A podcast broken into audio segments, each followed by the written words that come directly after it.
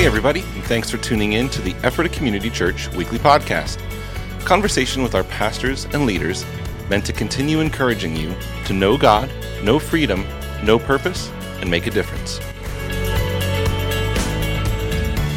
Hey, Ephrata Community Church, it is great to be with you once again for our weekly podcast. Excited to have Kevin Eshelman here with us this uh, afternoon to record the. Yeah, thanks for um, having me. Yeah, you're you're very welcome. So, Kevin, you would have brought the message this past weekend. This Yep. past weekend actually um, was pretty significant. We had our baptisms, Yes, and uh, many of you were there in the room. And if you were not there, Kevin, how many people did we end up baptizing this week? It was 55 people altogether. Um, I forget exactly how those numbers played out, but there were a few people that actually got sick and couldn't be there, but then there was more that stepped in. Yeah. And all in all, man, we just had a fantastic time Yeah. with what God was doing.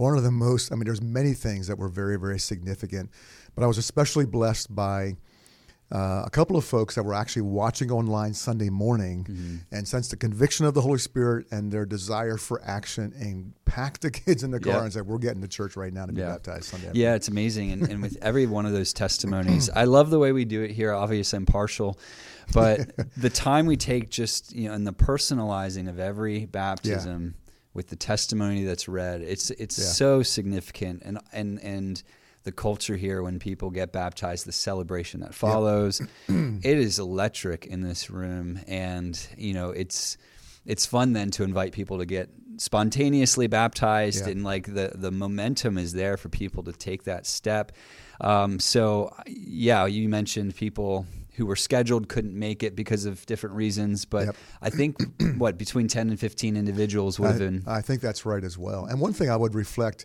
I'm not sure how much of it actually translates to everything else in the room, as as well as what it translates online. Mm-hmm. But when I'm participating in the baptism, like I'm asking people for their confession of faith, and you Mm-hmm. experience that as well, and you're standing right there with them. And you're standing with them as they hear their own testimony being read. Yeah. And there is something significant, not only, of course, about the testimony, but about them hearing it. that is just man there's a grace falls on that and there was even this past weekend it's consistent but especially this past weekend you could you could tell the anticipation of the people standing in the tank waiting to be baptized like they knew man god is going to do something in this moment yeah and uh, and so when they come up, like I've shared this, that you could see a change in countenance. Like it's just, I mean, they were coming up out of the water differently yeah um, than when they went in. And for us, like for you and I, and whoever else is helping to baptize, it's actually a task to manage like yourself and lead in the midst of like I just want to cry right now. oh yeah that's that's definitely how i am And that's Um, that's hard to do actually. Yeah, you're exactly right. In fact, uh, every Tuesday we take time to um, just review the weekend. You know, look look ahead to the following weekend, and you know, we were talking about in our weekend review meeting just what does it look like. You know, the idea of the baptism tank staying open Yeah. uh, or having it there week in and week out, and I just. I don't know. To me, I'm excited that we're having that conversation. That we're in a scenario in which we need to be actively having that conversation, um, and which actually segues well into what you ended up preaching on because baptism, as significant as it was, was only one part of the whole Yeah. of our weekend service. And um, so, your message, which you would have brought uh, for our Vision Weekend this past weekend, you titled it "It's Go Time," um, which you mentioned was a specific word the Yep. Lord spoke to you a couple weeks prior, Right. and with it was this scripture uh, out of Joshua 3 5. And I want to invite you just to unpack Sure. Kind of what goes off in your mind when you hear this scripture. Because I know for myself, I can dream. People watching have ideas, but I want to hear from you, Kevin. Yep. But out of Joshua 3 5, uh, for their vision weekend, here's the passage Consecrate yourselves, for tomorrow the Lord will do wonders among you. So, Kevin, when you hear that, what goes off in your mind?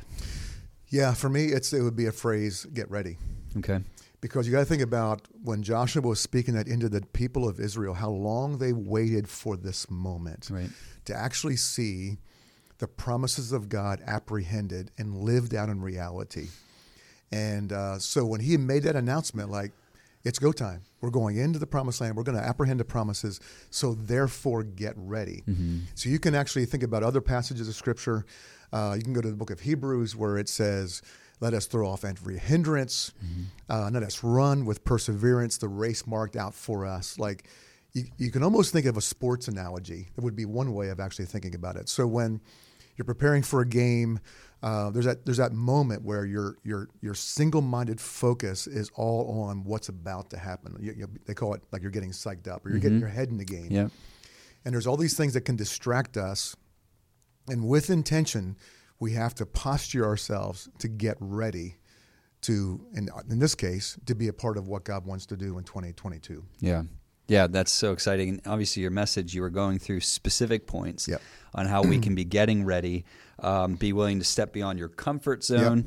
Faith is spelled R I S K, you know, so it's just being mindful. I did graduate of. from school. I do now spell faith. Yeah, well, you left us all wondering that, actually. Um, but these are realities that if we're Yeah. going to consecrate ourselves and be prepared, what goes with that is you need to be ready to step out of your comfort zone. You need to be purposeful in being willing to step into risk. Yep.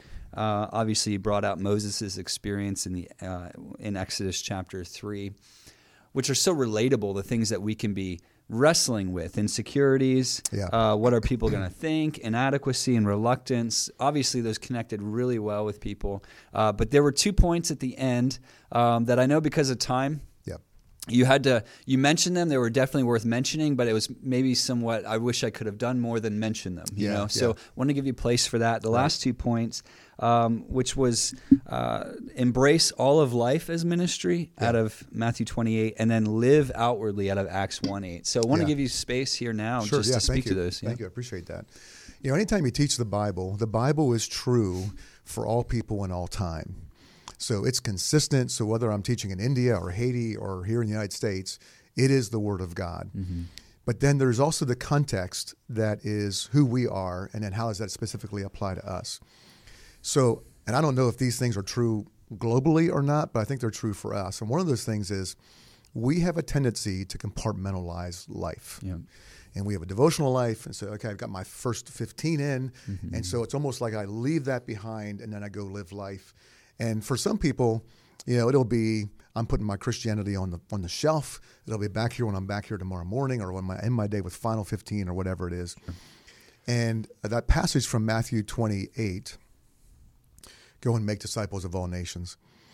You know, so, some scholars would say, okay, but the wording and the verbiage is that just it's not just for missionaries. It's not for those that leave their homeland and go, but it's as you go and as you go about life. Mm-hmm. All of us are in the process of actually making disciples, and so it's an invitation to express, to to break those barriers down in our life, and to realize that when I'm sitting in this church building, yeah, I'm doing ministry. Mm-hmm. Weekend service as well. But when I go to the gym or when I'm at the gas station, like that's ministry as well. All of it's an opportunity of ministry. And we really never turn that off. Yeah. But I think it's something that we actually have to be intentional about it. Yeah. Because I think naturally what we would step into is I have this life and that life and my rec life and my, you know, whatever it is, Yeah. personal life. And um, but it's like all of it is which goes back to consecration. Yeah. So consecration Yes, is you're fully set aside for the purposes of God, Mm-hmm. not just sometimes, but all all the time. Yeah, I imagine for a lot of people, I mean, we all go through this phasing, uh, phasing out of my old way of doing life and phasing into this is what it means for Jesus to be Lord Yep. Each and every day in Yeah. every area. And so there's this almost portioning off little by little. Um, you know, it's called consecration, it's called sanctification. Yep. Um, and so as people are being reminded once again, oh man, God wants to be not just yes, Lord in every one of our Mm-hmm. areas of life, but there's the invitation to experience Jesus Yeah. in every one of these areas of Yeah. life. So what are some tips? I mean, because you're using the word ministry, and I'm thinking, Yeah, that's true. That's a good what, point. what word goes through a person's mind that they can re- more relate to? Um, what does it look like when I'm at the gas station? What do you mean do ministry? Yeah. Um, or at the grocery Yeah. store? Yeah, that's a good point. I thank you for bringing that up as well, because it's a little bit more of almost like a heart posture more so than an action. Okay. And the heart posture would be is I'm not leaving Jesus behind. Like he's with me 24 hours a day, seven days a week. Mm-hmm. We know that as a fact. It's written in the scripture. But do we know that experientially? Okay. And one of the ways that we recognize that is that we are careful not to, or we're careful to kind of bring him into everything that we're doing. Yeah. Even ask him, hey, help me at work. Help me Yeah. to be aware of what's happening. Help me to be aware of not just the tasks that I have to do, but even what God may be doing in the midst Yeah. Mm-hmm. of that. And even rely, it's a dependence and humility to depend upon him. Yeah, so things. like almost like a simple invitation to the Lord. I, I'm actually reminded of uh, Matt Spittler's testimony where he was at a gas station. Yeah. And a woman pulls up to fill up her vehicle, and he felt the Lord invite him to pay for her gas. Um, and so it was just a very simple and yet clear. This is what it means to. You mean you use the word do ministry? Yeah. Uh, this is what it means to.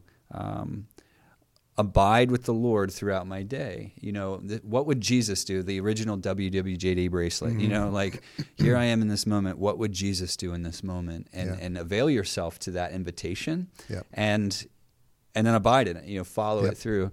Um, and that's where the courage and uh, comes into play. The faith. You know, did God really tell me to do that? How can I be sure? All that Yep. stuff is part of growing and learning. Yeah. Um, but that's if I understand you correctly, the whole vision weekend, consecrate yourselves tomorrow, God's going to do Yeah. wonders. It's simply saying, I'm going to be purposeful in inviting God Yeah. into a greater, a greater measure of lordship over my life throughout my day, and Yeah. trust that He'll fill in the blanks there. Does that seem right? and and part of the posture behind that is availability. yeah, God, uh, I'm available for you yeah, to work through anytime. So I'm I'm I'm viewing my life as a constant place of availability. Mm-hmm. So if I'm going into a meeting or I have something coming up in which you know maybe my phone is off or I'm setting aside this hour for to be with somebody, then I'm in a place where I'm not available. Mm-hmm. And to some degree, what the way we live our lives is that when we leave our devotional time, oftentimes we almost say to God,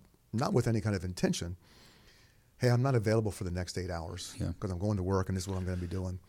And to just simply take those barriers down and say, like, I'm always available, like I'm right. here, and there's an awareness of that God's a constantly at work. Yeah. And how can I how can I be aware of that? Yeah, and it's really exciting when you realize that like within God dwells all wisdom, right? Yeah, that's so, right. So you're going to a meeting. questions, you betcha. Yeah, and all of a sudden you're like, well, if he has all wisdom, like I can invite God now to bring wisdom into this scenario. Hmm. Um, you know, not only does he bring wisdom, he brings counsel, he brings healing, he brings uh, insight, revelation, all these things that are who God is and what he Yep. provides. So that's really the invitation is to experience God in the fullness of what he brings to bear Yeah. um, for the for the believer. Um, And not to pollute the motivation to do that. okay. But did God not promote people in Scripture? Because in specific scenarios, Yeah. they gave God given wisdom that wasn't their own. Right. But it resulted in actually like now you've got additional authority. Oh Think yeah, about Joseph, Daniel. Daniel. Classics. So I don't want to I don't want to pollute the motivation, but hey, the bottom line is Oh man. God can make you much smarter than what you actually are. Yeah, and Proverbs was bind truth and loving kindness around your neck. It'll give you favor with God and with man. Absolutely. So, um, yeah, So it's word to to your advantage. Oh my word. Yeah, and to our advantage. and he does. Yeah, he he exalts the humble, you know, and he brings Mm-hmm. Exactly. the proud low. So that's definitely what God does, um, which is which is beautiful. So, well, thanks for taking a little time to go deeper into the to the word this weekend, the vision weekend, and what we're invited into in a greater measure this year, which is to avail ourselves to the Lord, Yeah. give space for Him, and invite Him into our life each and every day. Uh, we start a new series this coming weekend. Kevin, do you want to unpack for us where we're going? You bet. Uh, the heart of, no pun intended, because it's actually a relational series. Yep. But the heart of the message actually, or the series actually comes out of Colossians chapter 3. There's a, there's a section of scripture in there, I believe it begins verse 12 to verse 17, that talks about how we relate to one another. Um, and then right there in the center, it says, Let the peace of God rule in your heart. Let the peace of Christ rule in your heart. And but it's it's spoken of within the context of how men relate to women, and so we're taking that opportunity as a uh, framework to say, okay, in what ways can we better learn to relate to one another? Now, Mm-hmm. oftentimes during February, people would take the traditional route of saying, okay, what about husbands and wives, and which is all good. That'll be part of it as well. Yeah. because we'll talk about family. Right. But we'll also be digging into some other things as well that um, you know, how we relate to our culture, how we relate to um, uh, even ourselves, like Mike Hutchings is coming the last weekend of this month, and he'll be doing a training on trauma. Um, uh, how when people come to a place of freedom from the Yeah. trauma they've experienced. But part of it is how do I live at peace with myself?